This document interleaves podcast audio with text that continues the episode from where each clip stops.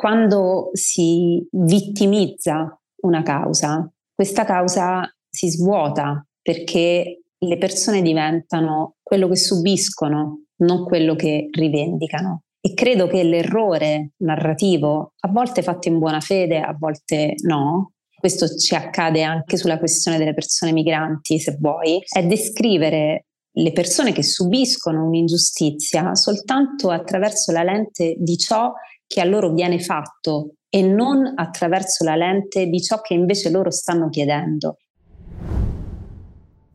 Venerdì 27 ottobre, in serata, è cominciata l'invasione via terra dell'esercito israeliano nella striscia di Gaza. La chiamiamo invasione, anche se c'è qualche incertezza su come definirla, perché è un'operazione militare molto particolare, come sentirete fra poco.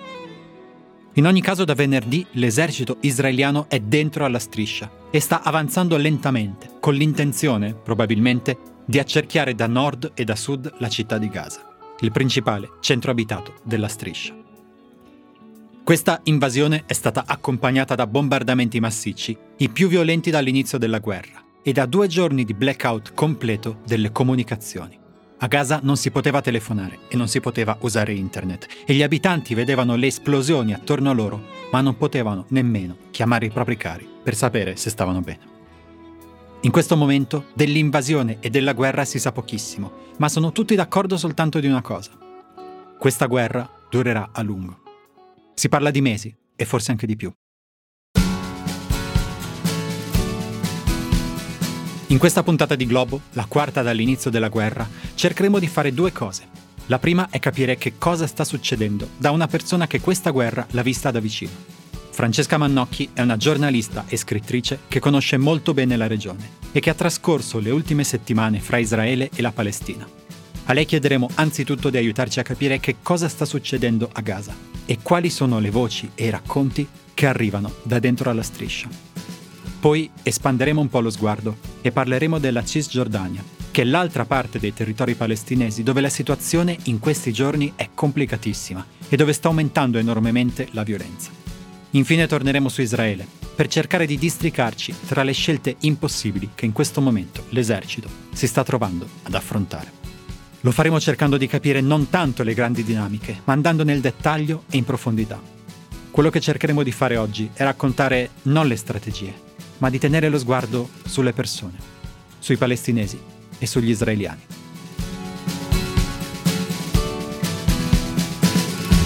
Questo è Globo, è un podcast del Post con un'intervista a settimana sulle cose del mondo e io sono Eugenio Cau.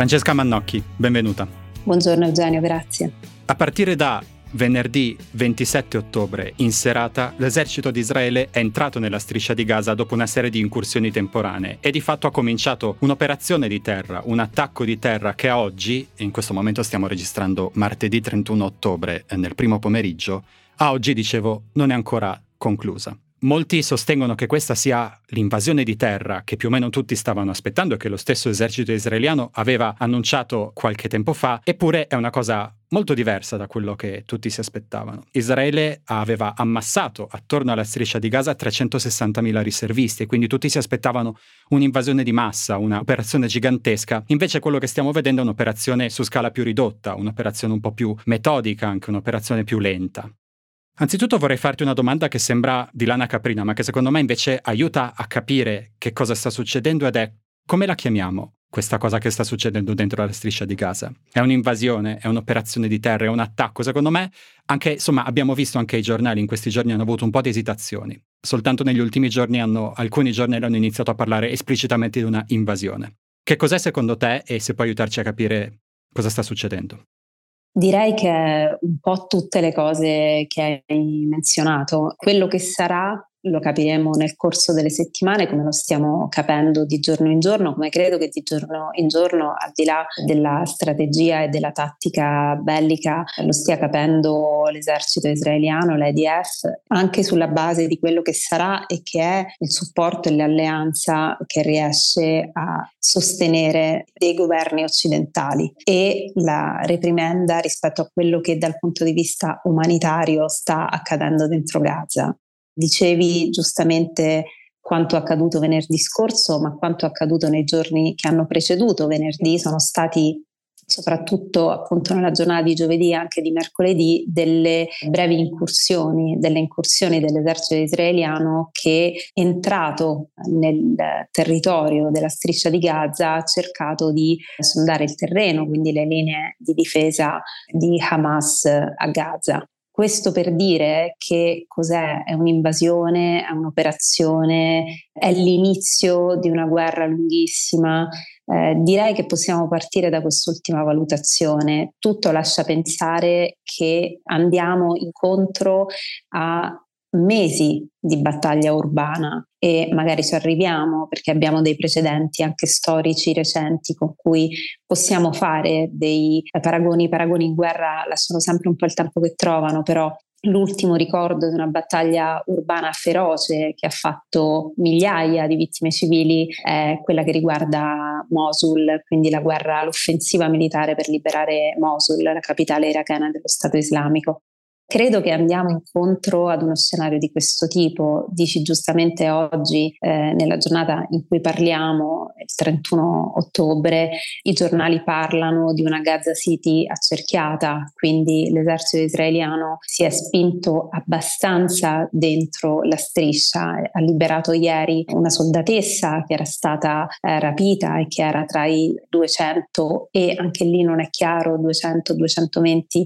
ostaggi per trascinati dai miliziani di Hamas il 7 di ottobre dentro la striscia di Gaza. Andiamo incontro a quella che di fatto si sta presentando almeno nello scenario che riusciamo a immaginare come una divisione di fatto della striscia di Gaza in due parti, quindi la parte settentrionale che è la parte su cui tutto lascia pensare che ci sarà di fatto un'invasione e una rioccupazione, riappropriazione di Israele di quella parte di territorio e la parte meridionale in cui si stanno ammassando a centinaia di migliaia di palestinesi in fuga dalla parte settentrionale e che sta diventando temo, il prototipo di quello che sarà lo spollamento forzato di circa un milione, un milione e cento gazawi, che al momento si trovano ammassati nella parte meridionale della striscia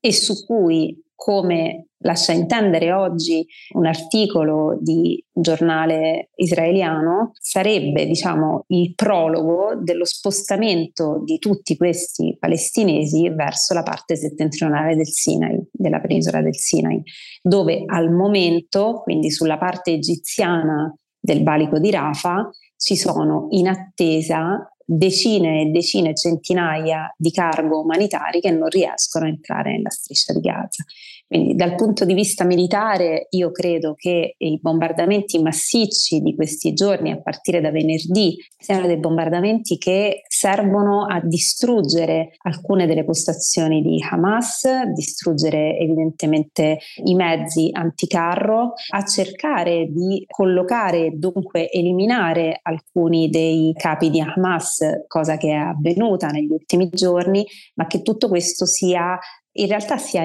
già in parte l'inizio di una battaglia urbana, ma che sia diciamo, il capitolo iniziale di quella che si presenterà come una battaglia urbana molto feroce. Una cosa che mi ha colpito di questi primi giorni di invasione, di attacco di terra, è la segretezza. Non so tu, ma io mi aspettavo e immagino che molti altri si aspettassero che come, esattamente come era successo con tutte le fasi precedenti di questa guerra, Sarebbe stato tutto trasmesso in diretta, avremmo avuto video, foto, immagini, avremmo avuto testimonianze, avremmo avuto un sacco di propaganda. Invece sono già passati vari giorni dall'ingresso dell'esercito israeliano dentro alla striscia e la cosa abbastanza pazzesca, devo dire, è che non sappiamo quasi niente. Come dici tu, stiamo facendo delle deduzioni su, sulle posizioni dell'esercito israeliano, stiamo facendo delle deduzioni su dove si trova l'opposizione di Hamas però in questo momento sappiamo davvero pochissimo di quello che sta succedendo dentro alla striscia. Questo in parte è dovuto al blackout delle comunicazioni imposto da Israele sulla striscia sabato e domenica, però questo blackout ormai è finito. E quindi volevo chiederti un po' che idea ti sei fatta tu di questa segretezza che avvolge in questo momento questa operazione di terra e che riguarda sia Israele, perché Israele in questo momento sta parlando pochissimo, ma anche Hamas, che non sta dando tante informazioni. Ma allora, per quello che riguarda il nostro lavoro, dall'inizio di questa guerra, quindi l'8 ottobre, abbiamo insieme un ringraziamento da fare e un grande limite e ringraziamento da fare a tutti i giornalisti che sono dentro la striscia e che dall'interno della striscia, dove erano già prima, erano corrispondenti per varie testate. La principale credo che abbia dato copertura a questa guerra è evidentemente Al Jazeera in queste settimane. Sono stati i nostri occhi e il nostro sguardo e le nostre orecchie e quindi a loro va il nostro ringraziamento, il mio personale e devo dire la nostra indignazione anche per i 29 colleghi che hanno perso la vita sotto i bombardamenti in queste settimane, è un numero altissimo, sono morti 29 giornalisti in meno di un mese di guerra. Il limite, dall'altra parte, invece, è che non c'è accesso per nessun giornalista eh, occidentale, no, non solo occidentale, per tutti i giornalisti che hanno avuto la press card dal, dal governo israeliano per poter lavorare in territorio israeliano e anche nei territori palestinesi occupati, è impossibile entrare a Gaza in questo momento è impossibile che ci sia diciamo, un limite di accesso o un negoziato per l'accesso dei giornalisti al fronte, questo vale sempre, vale direi in tutte le guerre contemporanee, in tutte le guerre degli ultimi anni, insomma l'abbiamo visto decisamente a Mosul che era appunto il, l'esempio che facevo prima, nel 2014, insomma, l'ultima guerra a Gaza che io ho testimoniato, si entrava potevamo testimoniare quello che stava accadendo. Da un punto di vista della cronaca, ma anche del contesto, essere impossibilitati a vedere cosa sta accadendo, a vedere anche le conseguenze di quello che sta accadendo, è un grande limite, non c'è dubbio. È un grande limite perché è complicato prendere le misure con i numeri, con eh, la realtà del terreno, con eh, questi 3.000 bambini che sarebbero morti, questi sono i dati che dà eh, il Ministero della Sanità della striscia di Gaza che ricordiamo è controllato da Hamas, i numeri che riguardano il patrimonio abitativo della striscia di Gaza che sarebbe andato distrutto, cioè un decimo del patrimonio abitativo, cioè delle case della striscia di Gaza, sarebbero state distrutte a oggi le abitazioni di 280.000 persone che quindi non saprebbero dove tornare se la guerra finisse domani e lo sfollamento di un milione di persone che si sono mosse dalla parte settentrionale della striscia alla parte meridionale. Quindi questo naturalmente rende complicato prendere le misure col presente, ma prendere le misure anche con quello che accadrà nelle prossime settimane. Tu, soprattutto negli ultimi giorni, questi giorni di invasione di terra, sei riuscita a sentire qualcuno dentro? Hai dei racconti di qualcuno che è lì? Sì, sono riuscita a sentire una persona, con, insomma, direi un amico con cui sono in contatto dal 2014, quindi ormai quasi dieci anni, con lo strazio di aver perso il contatto con lui eh, sabato e domenica, quindi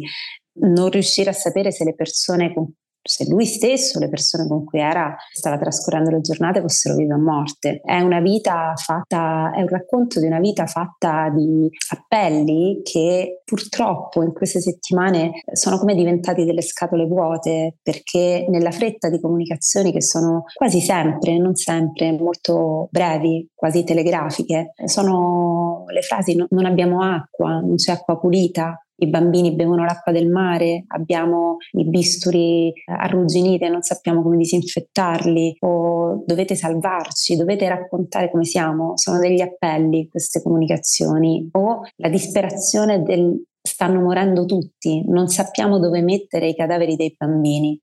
Avendole viste in quella striscia di terra le buste bianche che contengono corpi eh, che non arrivano al metro, è qualcosa che se chiudo gli occhi io riesco a rivedere in passato e mm, mi rendo conto di quanto sia frustrante per loro gridare tutto questo sentendo di vivere in assenza di testimoni e di quanto sia analogamente frustrante per noi sapere di vivere questa guerra da spettatori, perché poi in realtà la, stiamo, la guerra di Gaza, non la guerra in Israele, la guerra di Gaza la stiamo vivendo da spettatori, con il dolore e la frustrazione di non poter essere testimoni e anche con tutti i dilemmi morali che ci spingono a dire che per noi è difficilissimo poter verificare tutte le cose che ci vengono dette. Possiamo vedere lo strazio che ci mostra, la disperazione e la distruzione che coraggiosamente ci mostrano i giornalisti che sono all'interno della striscia di Gaza e che, consentimi Eugenio, stanno perdendo i loro familiari, stanno perdendo intere famiglie e continuano, ciò nonostante, a raccontare quello che accade, a raccontare quello che vedono, a raccontare i morti, a raccontare i sopravvissuti. Contestualmente per noi è complicato dire c'è l'ospedale al Cifa, ci dicono che ci sono 14.000 sfollati o c'è l'ospedale al Quds, ci dicono che ci sono 8.000 sfollati e io non posso vedere quanti sfollati ci sono. Non ho l'unità di misura di quello che sta succedendo. Posso raccogliere l'appello di un chirurgo che mi dice non so dove mettere i bambini morti o i dottori che dicono stiamo sperimentando delle nuove definizioni bambini che arrivano in ospedale avendo perso entrambi i genitori. Quella è la categoria con cui noi iscriviamo i bambini che arrivano da soli, feriti e che i volontari, gli infermieri ci portano senza sapere se hanno un parente ancora sopravvissuto. Ed è veramente frustrante raccontare tutto questo dall'altra parte del confine. Un'altra cosa che citavi poco fa all'inizio di questa conversazione è che con ogni probabilità questa guerra sarà lunga. È una cosa di cui si parla molto, di recente sono usciti su vari giornali delle, dei quote, delle citazioni di, di strateghi israeliani, generali israeliani, che dicevano questa guerra potrebbe durare mesi, se non addirittura un anno, che è abbastanza terrificante pensare a mesi con l'esercito israeliano dentro a Gaza e la popolazione civile lì, di per sé è abbastanza terrificante. Volevo chiederti che idea ti sei fatta di questa cosa, della lunghezza di questa guerra, sia dal punto di vista militare, sia dal punto di vista umanitario? Purtroppo non sono ottimista, nel senso che credo, se pensi che se non vado errata, l'offensiva che ha liberato Mosul dai, dai, miliziani dello Stato islamico è iniziata in autunno e è finita in estate, quindi ha avuto una durata di circa 8-9 mesi. Se non mi sbaglio ancora, credo che le vittime civili fossero circa 9.000 appunto nel periodo a cavallo tra l'autunno del 2016 e l'estate del 2017, che equivaleva allora a circa lo 0.5-0.6% della popolazione di Mosul, con l'80% degli edifici della città danneggiati o distrutti.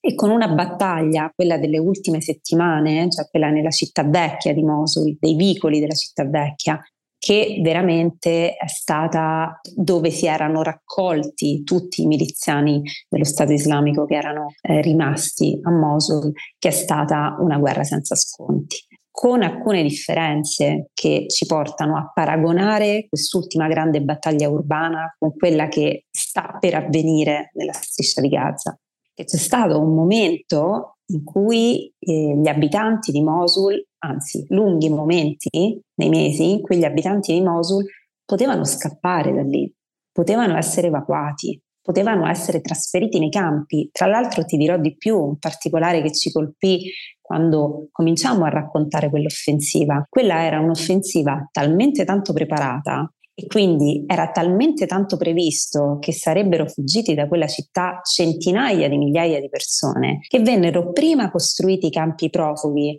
intorno alla città e poi iniziò l'offensiva militare con la Golden Division, insomma le, le truppe addestrate dagli americani per entrare a Mosul, le truppe speciali, che poi furono quelle al seguito delle quali noi abbiamo avuto la possibilità di vedere da vicino e di raccontare questa guerra urbana. Quindi affinità e divergenze. Le divergenze sono che la popolazione civile al momento, i Gazawi, la popolazione civile di Gaza non ha un posto dove andare. Anche questa frase ormai nel corso di queste quattro settimane sembra purtroppo essere diventata un contenitore vuoto, ma quella frase sintetica che tutti ci dicono quando riusciamo a contattarli nella striscia di Gaza è nowhere to go, non sappiamo dove andare, è esattamente quello che si sta verificando, con tutta una serie di conseguenze che lasciano pensare naturalmente che sotto dal punto di vista del diritto umanitario internazionale si stiano commettendo dei lampanti crimini di guerra e che siamo di fronte a una punizione collettiva sulla popolazione della striscia di Gaza che non deve essere punita per i crimini di Hamas quello che si sta verificando è che queste persone non hanno un posto dove andare, non stanno ricevendo una quantità significativa, ma neanche significativa, minima degli aiuti umanitari che potrebbero aiutarli a sopravvivere. Ti faccio solo un rapidissimo esempio. Fino al 7 ottobre ogni mese entravano più o meno 5.000 camion di aiuti umanitari nella striscia di Gaza, ok? Noi oggi stiamo discutendo del passaggio di 13, 14, forse 20 camion che portano aiuti umanitari e poi ci sorprendiamo in qualche modo di fronte alle rarissime immagini che escono di beni e di cargo assaltati dalla popolazione affamata. Quando diciamo che non entrano i cargo che contengono il carburante, spieghiamo che carburante significa che non funzionano i generatori in una striscia di territorio in cui è quasi assente l'elettricità e se non funzionano i generatori significa, per dirla attraverso immagini che forse ci rendono chiara la crisi umanitaria, che rischiano di non funzionare più gli ospedali se non c'è elettricità, che se non c'è elettricità non esiste un posto dove si possono contenere al freddo migliaia di cadaveri, che significa che siamo di fronte alla possibilità concreta di epidemie. Se non entrano i macchinari per la desalinizzazione dell'acqua in una striscia di territorio dove avere l'acqua potabile era assai problematico anche prima del 7 ottobre, significa, come ci raccontano oggi i report di UNICEF e di Save the Children, che i bambini sono costretti per dissetarsi a bere l'acqua del mare. Questo sta succedendo oggi nella striscia di Gaza, con un macro tema alla base di questo sfollamento che è in parte che il valico di Rafah, cioè quello egiziano, cioè l'unico non controllato da Israele nella striscia di Gaza, che è chiuso se non a estremo singhiozzo per il passaggio di un numero ridicolo di camion umanitari, ma che per la popolazione di Gaza uscire dal confine di Rafah, qualora fosse possibile, e arrivare in Sinai con l'incubo di finire in un campo profughi improvvisato o non improvvisato in Sinai significa ritraumatizzare il trauma originario della popolazione di Gaza e palestinese in generale, che è quello del 1948 della Nakba, la catastrofe dello sfollamento. Ed è per questo che tutti oggi da dentro Gaza dicono piuttosto morire sotto le bombe che affrontare la seconda Nakba. Stanno preparando la seconda Nakba, stanno preparando la nostra seconda catastrofe, cioè dire uscite per il vostro bene, tornerete quando e se, ma l'hanno già vissuto e sanno che il diritto al ritorno non gli è stato concesso. Lo sanno perché l'hanno già vissuto e non lo vogliono ripetere.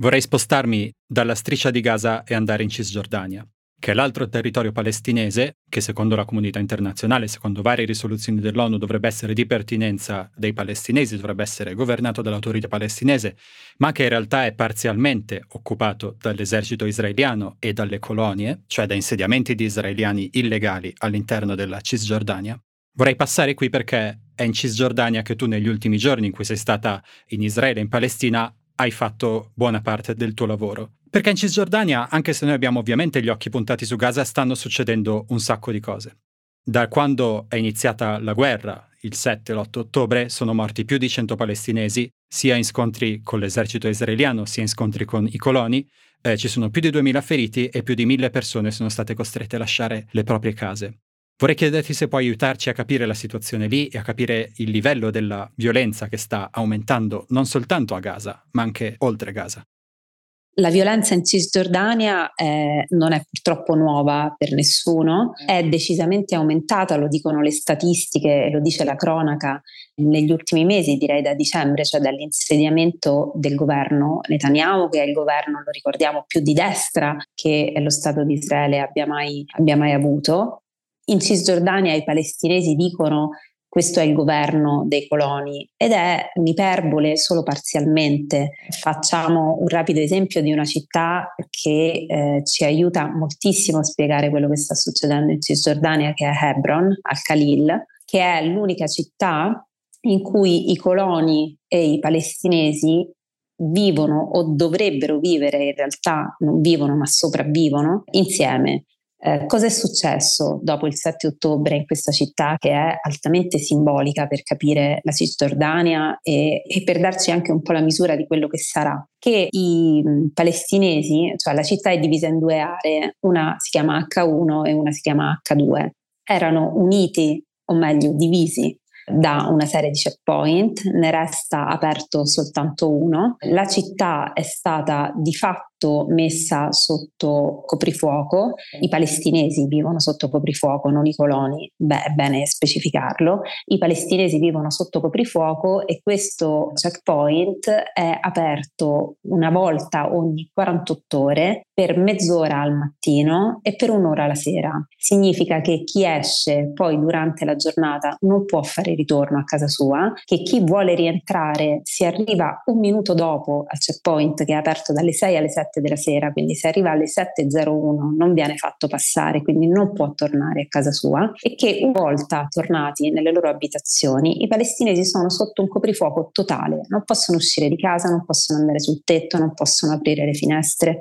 Gli attacchi dei coloni alla eh, popolazione palestinese sono aumentati in maniera esponenziale negli ultimi mesi, quindi dalla nomina, dall'insediamento di questo governo, si sono pericolosamente moltiplicati dal 7 ottobre, quando ricordiamo, è molto importante ricordarlo perché ci racconta un po' davvero la geografia, ma anche la società, la politica di, di quel luogo, il più famoso, tristemente noto insediamento di Hebron è Kiryat Arba, che è eh, l'insediamento in cui vive eh, il ministro della sicurezza nazionale Ben Gvir, che è un colono estremista di destra che il 10 di ottobre si è presentato di fronte alle telecamere e ha fatto una conferenza stampa dicendo che iniziava a distribuire le armi ai coloni. Con che cosa si sposa la distribuzione delle armi che non è mai preludio di niente di buono?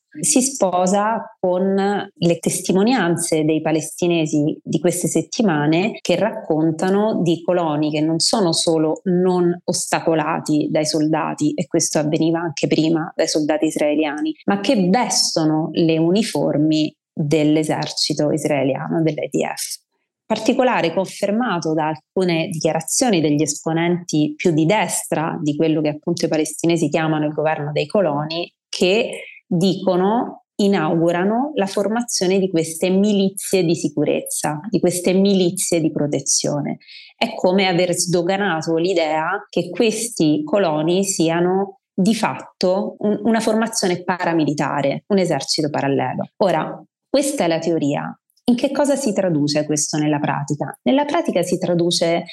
in immagini rubate, perché è davvero pericoloso fare qualsiasi cosa oggi in West Bank, di palestinesi che vengono uccisi a vista perché camminano lungo strade in cui a loro non è per legge concesso camminare. Ci sono delle strade che collegano l'insediamento di Kiryat Arba e arrivano giù a valle sulla strada principale, in cui fino al 7 ottobre i palestinesi non potevano guidare, non potevano transitare delle automobili con targa palestinese. Oggi, dal 7 ottobre, i palestinesi non possono neanche camminare lungo quelle strade. C'è un video terribile, agghiacciante, di un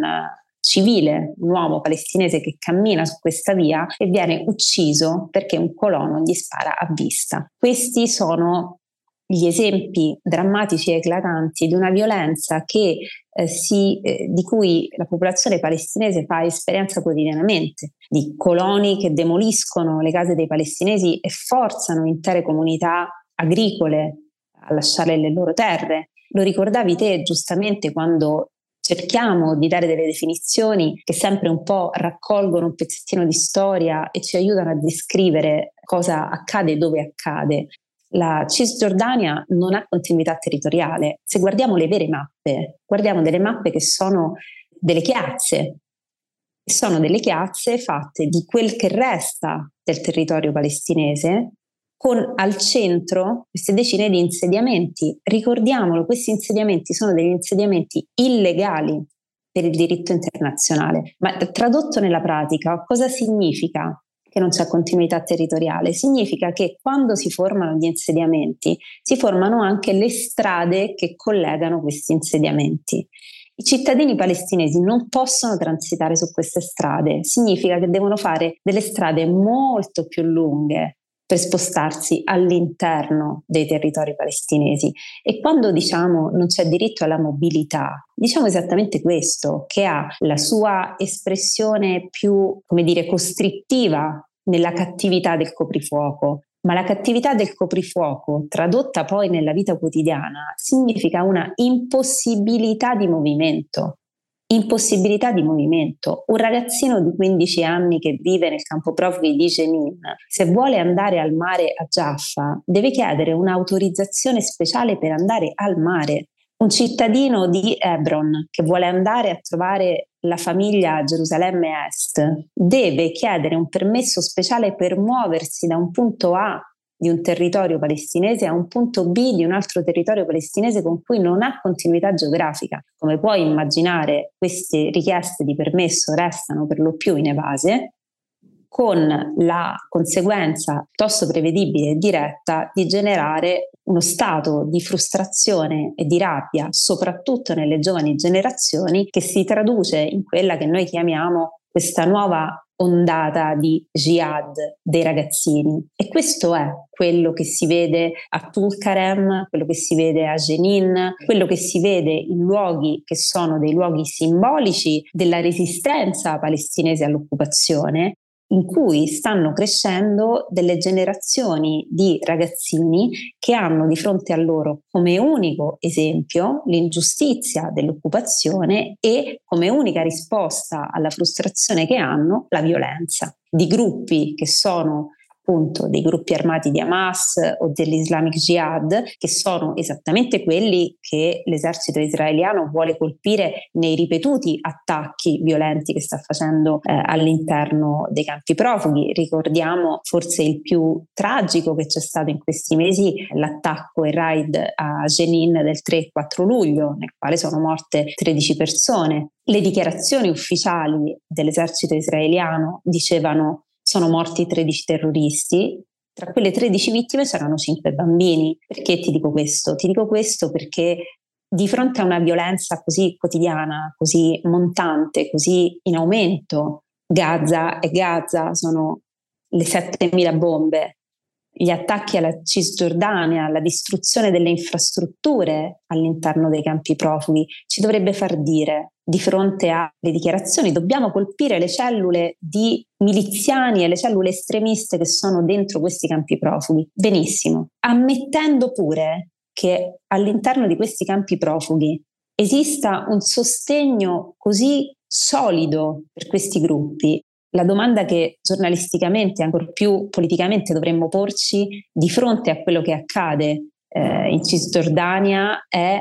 perché un bambino di 13 anni, un bambino di 13 anni, un ragazzino di 14 decide di sostenere l'Islamic Jihad, di sostenere Hamas, di imbracciare un M16 e vedere come ineluttabile la scelta che lo porterà a combattere. Perché questo avviene? Cosa c'è stato prima? Ammettiamo che questi ragazzini di 14 anni abbiano la coscienza di sapere che cosa significhi sostenere un gruppo come l'Islamic Jihad. La domanda credo che dovremmo porci di fronte a questo è se attaccare ripetutamente i campi profughi palestinesi se impedire a questi ragazzini di muoversi, se imporre un coprifuoco così violento generi la soluzione del problema oppure fertilizzi, sarei per tendere per questa seconda eh, opzione, fertilizzi il radicalismo di domani. Forse stiamo sbagliando le risposte. Su questa cosa delle risposte vorrei mettere una puntina per così dire perché vorrei tornarci fra poco. Però nel frattempo vorrei farti una domanda su, come dire, la popolazione palestinese. Eh, nel senso che la popolazione palestinese, quella di Gaza e quella della Cisgiordania, in questo momento ci stiamo occupando molto di quella di Gaza, è sempre vista, è spesso vista come inerme e passiva. Eh, nella narrazione israeliana i palestinesi sono o terroristi o vittime collaterali. Nella narrazione di Hamas i palestinesi sono bambini sofferenti e trucidati tendenzialmente. In tutte queste narrazioni i palestinesi sono soggetti inermi, sono soggetti passivi. E anche un po' il racconto che tutti i giornali stanno facendo, soprattutto dei palestinesi di Gaza, ricalca questa narrazione di palestinesi passivi, di palestinesi che tutto quello che fanno è subire le bombe che gli cascano sulla testa e non è che stia dicendo che si può fare molto altro in questo momento a Gaza, ovviamente. Però vorrei chiederti che cosa pensano i palestinesi? E lo so che è una domanda gigante, una domanda complicatissima, però appunto i palestinesi hanno controllo delle proprie azioni, hanno un pensiero, hanno una politica, hanno un'idea, hanno un'autonomia. Cosa sono i palestinesi oltre a queste macchiette che stiamo un po' creando, seguendo le varie narrative? E che abbiamo creato, secondo me, facendo il grande errore appunto di vittimizzare la causa politica dei palestinesi. Quando diciamo la causa palestinese, eh, diciamo esattamente quello che dicevo prima, cioè la rivendicazione politica del diritto al ritorno sulla propria terra, la rivendicazione politica dell'ingiustizia che un popolo occupato vive dalla parte di uno Stato occupante. Quando si vittimizza una causa, questa causa si svuota perché le persone diventano quello che subiscono, non quello che rivendicano. E credo che l'errore narrativo, a volte fatto in buona fede, a volte no, questo ci accade anche sulla questione delle persone migranti, se vuoi, è descrivere le persone che subiscono un'ingiustizia soltanto attraverso la lente di ciò che a loro viene fatto e non attraverso la lente di ciò che invece loro stanno chiedendo. Ed è la ragione per cui si è creato questo cortocircuito pericolosissimo della storia, per cui oggi anche i palestinesi della Cisgiordania, che dovrebbe essere controllata dall'autorità palestinese, dico dovrebbe perché ha chiaramente perso ampiamente di legittimità,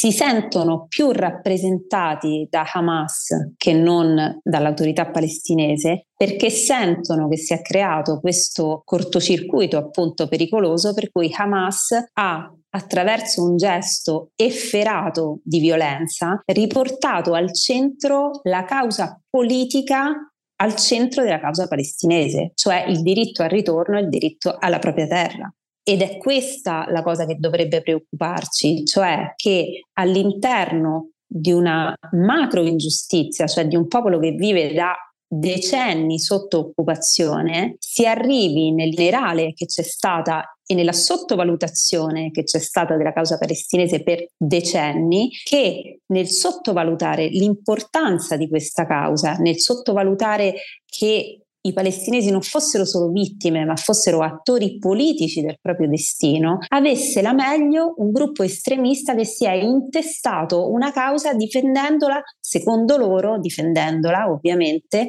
attraverso la violenza, attraverso la negazione dell'esistenza di un altro Stato, disintegrando un'ipotesi che era ampiamente tramontata da tempo, cioè della possibilità di convivenza, i famosi due popoli, due Stati, Ed è questo l'umore che io ho maggiormente raccolto in West Bank, è, è, è davvero questo l'umore, vedere come sottoporre a decenni di ingiustizia persone che hanno vissuto osservando l'impunità verso chi compie le ingiustizie, cosa accade a conseguenza di questo sempre? Che si radicalizzino anche gli animi miti e che quindi oggi se parli con un negoziante di Hebron che si era in qualche modo nell'ingiustizia abituato ad una gestione limitata della propria esistenza, ad una gestione in cattività della propria esistenza, oggi, dopo il 7 ottobre, dice io mi sento rappresentato da Hamas e non sono persone che immagino imbracciare un M16 o andare a combattere domani,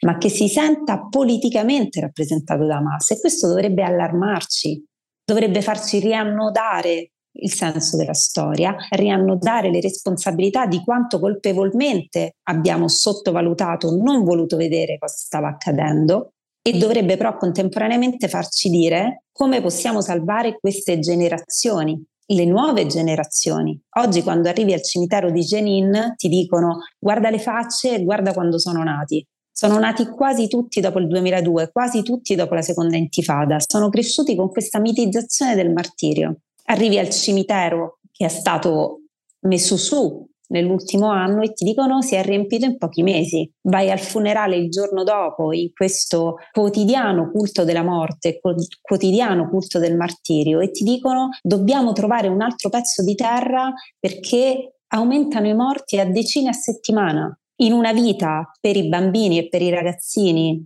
dei campi profughi soprattutto, che è una vita all'interno della quale la quotidianità è scandita dalla morte. Non esiste una casa a Jenin, a Tulkaren, che non abbia una foto di un martire, di uno shahid di fronte casa, che è il cugino combattente o il fratello civile o il padre, e quelli che non hanno vittime dentro casa hanno persone, parenti, amici arrestati in detenzione amministrativa. Fino al 7 ottobre i prigionieri in detenzione amministrativa, prigionieri palestinesi in detenzione amministrativa sotto lo Stato di Israele erano circa 5.000, oggi sono quasi raddoppiati nel giro di un mese. Detenzione amministrativa significa che sei arrestato, sei sotto appunto detenzione in un tempo che varia da 3 a 6 mesi, che è rinnovabile a ogni scadenza, che questo arresto e questa detenzione avviene sotto segreto, quindi né te né il tuo legale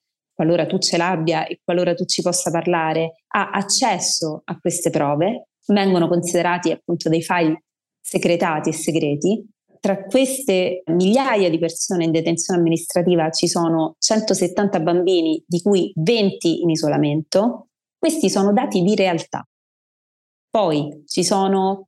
il 70% di sostenitori o miliziani di Hamas. Benissimo. La domanda, io credo, ripeto, giornalisticamente e politicamente che dovremmo porci oggi per evitare che domani si ripeta quello che stiamo vivendo è perché sono diventati sostenitori di Hamas. Altrimenti non ne usciamo più.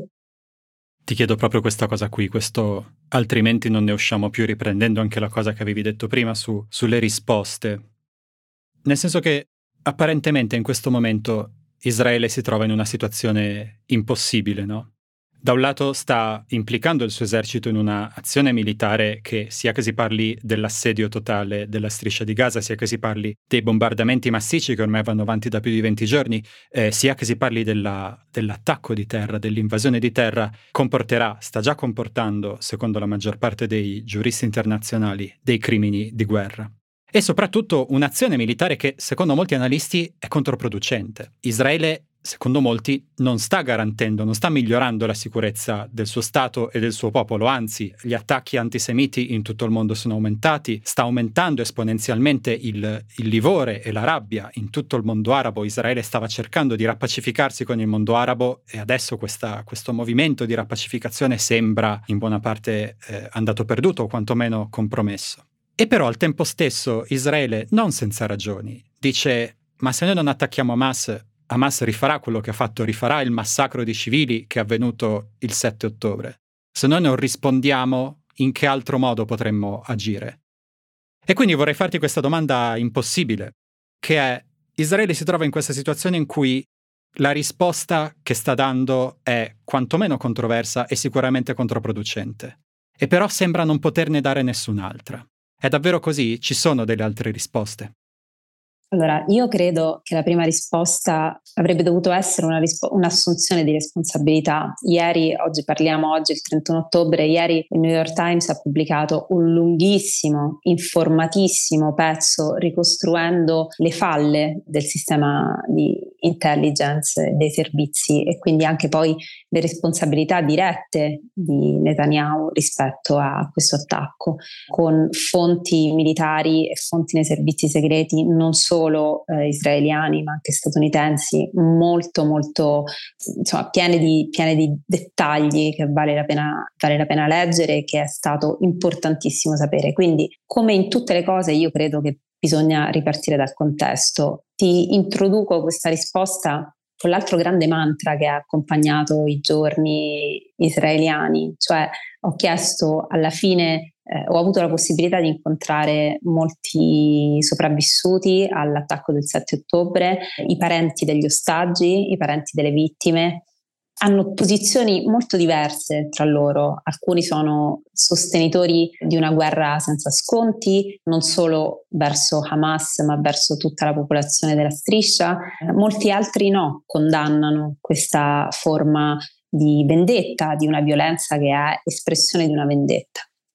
perché pensano, a mio avviso assai giustamente, che rispondere violenza alla violenza non porti mai niente di buono e la storia ce lo ha ampiamente insegnato e non l'abbiamo imparato. Su una cosa sono tutti d'accordo, però, che è la domanda con la quale ho concluso tutte le conversazioni con i cittadini israeliani che ho incontrato, e cioè cosa sarà la sicurezza domani?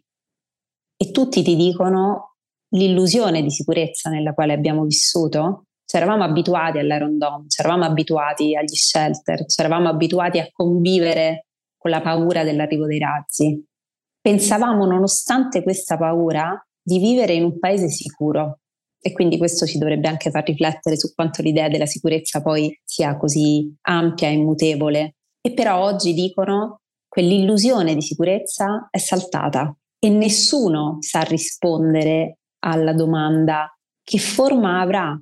la sicurezza domani. Tutti ti dicono quell'illusione non tornerà più. Se ci pensi, quell'illusione era alla base di un'altra illusione, che era l'illusione della non convivenza, della coesistenza di due popoli, che evidentemente non funzionava. E quindi qual è la risposta? La risposta è la risposta di un governo che non si è ancora assunto le responsabilità di una falla gigantesca che ha provocato tutto questo, dell'illusione che Hamas fosse meno pericoloso, che lo status quo potesse durare ad libitum, che il pericolo arrivasse da Hezbollah e dall'Iran, che le attività di intelligence e soprattutto le truppe andassero spostate in Cisgiordania e non ammassate al confine con Gaza, dove l'illusione faceva pensare che bastassero le reti le telecamere, i tornelli, che bastasse dare qualche permesso lavorativo in più per eliminare la minaccia che Hamas aveva rappresentato. Tutto questo è venuto giù, si è disintegrato, era un castello di carte. Riporta il New York Times che nell'ultimo anno i servizi segreti israeliani avessero interrotto il controllo di alcune eh, reti di comunicazione dei miliziani di Hamas, che sono esattamente le reti di comunicazione in cui in realtà si sono scambiati informazioni per pianificare questo attacco. Servizi segreti che non si sono resi conto di quanto i miliziani si stessero militarmente addestrando e preparandosi a questo attacco. Ecco, questa risposta io credo non sia solo così violenta sull'onda emotiva di una strage che ha ucciso 1400 persone, che ha fatto 220 forse ostaggi in un paese per un popolo per cui salvare e riportare a casa una vita è sacrale, ma sia una risposta che vuole impedire di vedere dove è saltato il tappo, perché è evidente che difficilmente la leadership politica di Netanyahu avrà sopravvivenza alla fine di questa guerra, se e quando questa guerra finirà, se e come questa guerra finirà. Prima di arrivare ai consigli, vi ricordo che la mail di Globo è globo.it. Vi chiedo anche se la puntata vi è piaciuta di condividerla e diffonderla.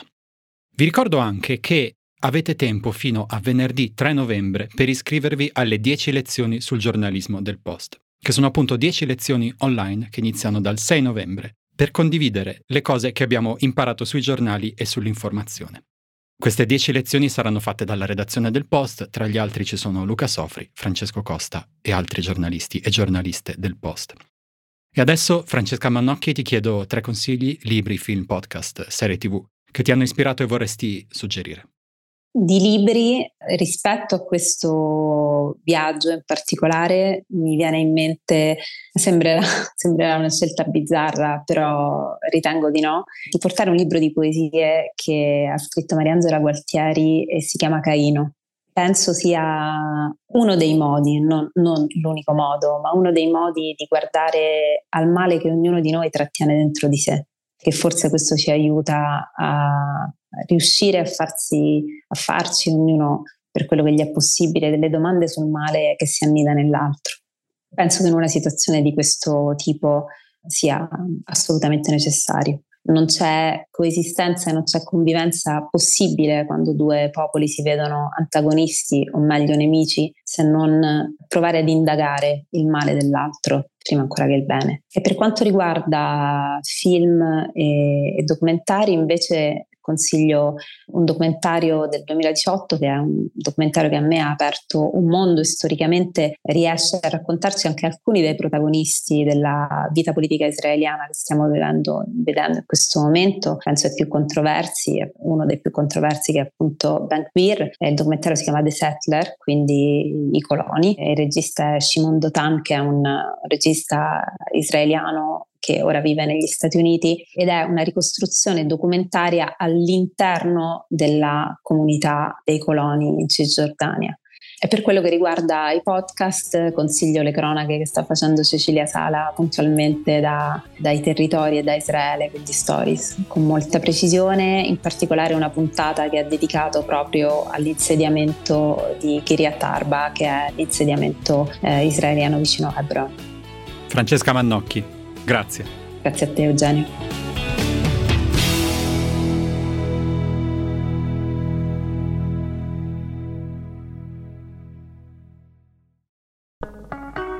Morning, cioè il podcast che faccio ogni mattina per il post, si potrà ascoltare gratis senza abbonamento dal 10 al 19 maggio. Partiamo dall'inizio. Sono Francesco Costa, sono il vice direttore del post. Ogni mattina da ormai tre anni mi sveglio presto per leggere tutti i giornali e poi raccontarli dentro Morning e non solo. Insieme alle notizie, alle cose più importanti, alle cose da sapere, cerco di raccontarvi da giornalista anche un po' di dietro le quinte dentro Morning, dei giornali, dei meccanismi che fanno l'informazione. Morning è un podcast normalmente rivolto alle persone abbonate al post, ma appunto, siccome compie tre anni, per ascoltarlo dal 10 al 19 maggio basterà semplicemente scaricare l'app del post, che è gratis, registrarsi con un account gratuito anche quello e ascoltare Morning, Morning Weekend, anche l'archivio. Se volete, se siete curiosi, è una buona occasione per provare. Prometto che ascoltando Morning non vi mancheranno poi per tutta la giornata gli argomenti di discussione, prometto anche che non parlo sempre così veloce.